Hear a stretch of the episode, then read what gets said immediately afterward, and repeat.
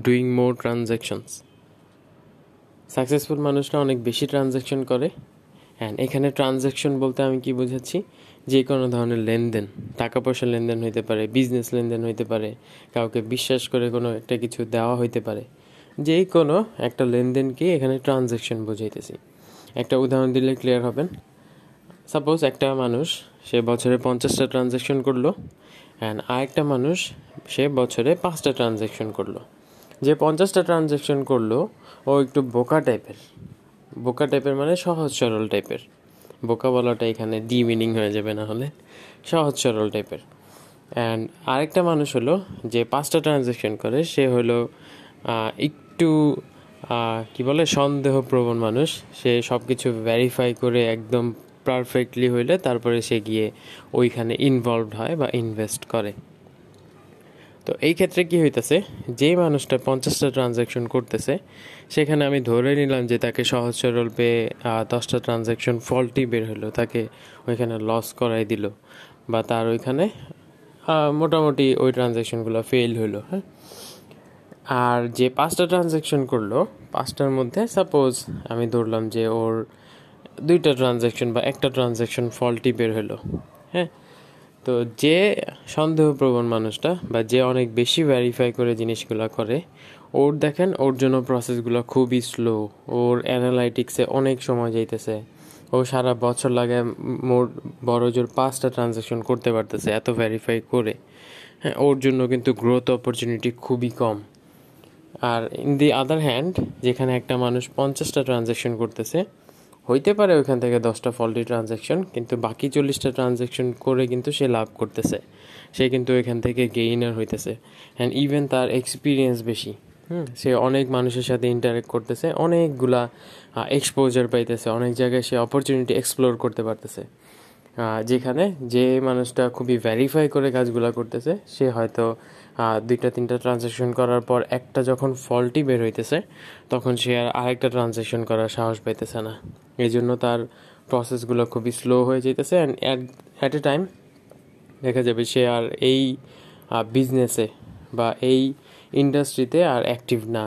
হ্যাঁ সে হয়তো ডিমোটিভেটেড হয়ে যেতে পারে। কারণ তার হয়তো একটা বড় ইনভেস্টমেন্ট ওটাতে ইনভেস্ট হয়ে যেতে পারে।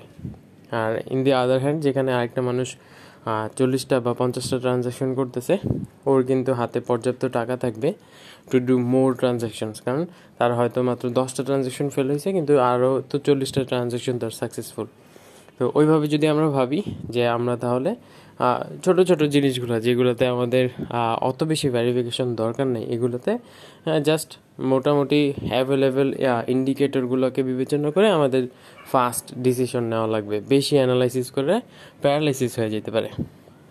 তাহলে আর ডিসিশন নেওয়া যায় না, ওইখানে আটকে থাকতে হয়। তো এইসব ক্ষেত্রে সাপোজ আপনি অনলাইনে কোনো একটা শপিং করতেছেন। হ্যাঁ আপনার তাহলে কি বলে ইন্ডিকেশন পয়েন্টগুলো কি হতে পারে? আপনি রিসেন্ট রিভিউগুলো দেখলেন। রিভিউ না থাকলেও এটা অ্যাভয়েড করলেন। তাই না? সহজ হিসাব যে আচ্ছা আমার অ্যাকচুয়াল পার্সনের রিভিউ আছে নাকি দেখি? ছবিওয়ালা রিভিউ আছে নাকি দেখি? তারপর আমি জাস্ট ট্রানজ্যাকশন করলাম। সাইজের ক্ষেত্রে আপনি সাইজ যদি আপনারটা শিওর হয়ে থাকেন সাইজ চার্টে যদি শিওর হয়ে থাকেন, তাহলে এখানে আর বেশি অ্যানালাইসিস করার কোনো মানে হয় না, তাই না? তো ওইটাই মানে ট্রিভিল জিনিসগুলো, ছোট ছোট জিনিসগুলোতে যদি আমি বেশি অ্যানালাইসিস করি, বেশি যাচাই করতে যাই, তাহলে কিন্তু আমার গ্রোথ কমে যাবে অ্যান্ড আমার অন্য অন্য বিগার জিনিসগুলোতে আমি ফোকাস দিতে পারব না। অ্যান্ড এই ট্রানজ্যাকশনগুলো আরও অন্য অন্য ট্রানজ্যাকশন হতে পারে। আপনার কোনো একটা কোর্স করা লাগবে, আপনি করে ফেলেন, আপনি যেখানে বছরে অনেক ট্রানজ্যাকশন মানে অনেক চিন্তা ভাবনা করে আপনি দুইটা, তিনটা কোর্স করতেন, ওইখানে আপনি মোটামুটি যেগুলো আপনার স্কিল রিলেভেন্ট আপনি হয়তো দশটা, পনেরোটা, বিশটা কোর্সও করে ফেলেন যখন আপনি অ্যাকচুয়ালি ফোকাস করতেছেন লার্নিংয়ের দিকে। তাহলে কী হইতেছে, আপনি বিভিন্ন জায়গা থেকে বিভিন্ন ডাইভার্স ইনফরমেশন পাইতেছেন, যেগুলো দিয়ে আপনি আপনার ক্যারিয়ার বিল্ড করতে পারতেছেন। তো জাস্ট এক্সাম্পল দিলাম কয়েকটা। এটা যে কোনো কিছুতে অ্যাপ্লাই হতে পারে, যে কোনো কিছুতে আপনি রিলেট করতে পারেন ট্রানজ্যাকশনগুলো এটা ফ্রেন্ড ফ্রেন্ড ফ্রেন্ডের মধ্যে হইতে পারে বিজনেস বিজনেসের মধ্যে হইতে পারে, তাই না?